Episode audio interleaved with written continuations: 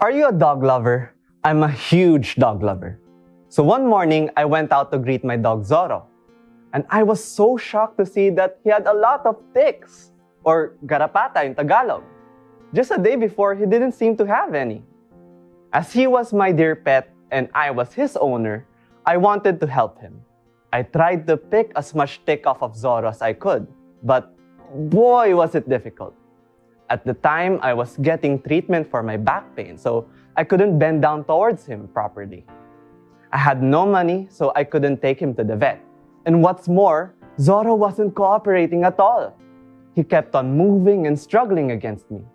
I was getting really frustrated, and in the end, I had to choose to take care of my back, and I couldn't finish the job.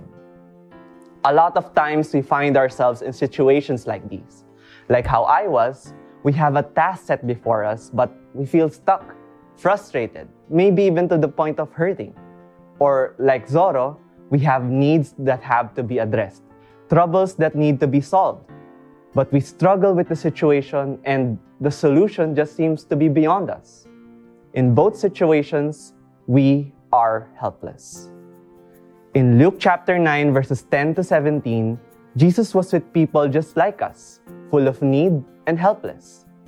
Even though he was meeting his apostles in private, they looked for him and followed him.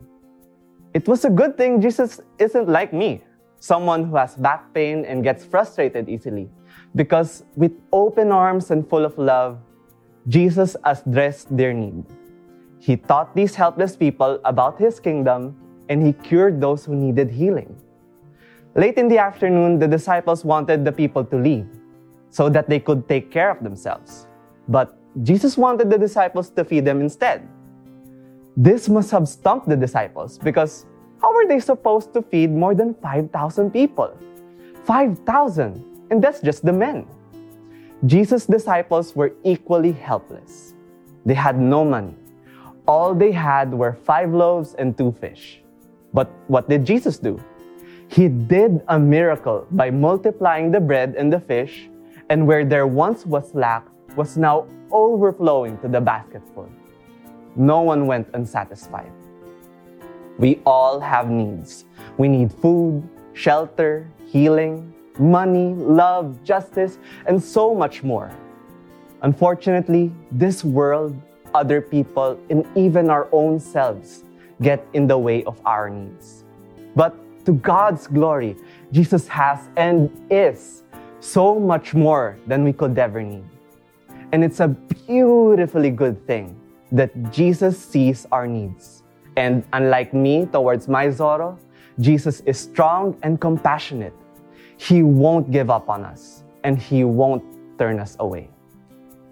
In times when we find ourselves helpless, and let's be honest, that's all the time, every day, let's turn to Jesus and trust that He will do what He does naturally.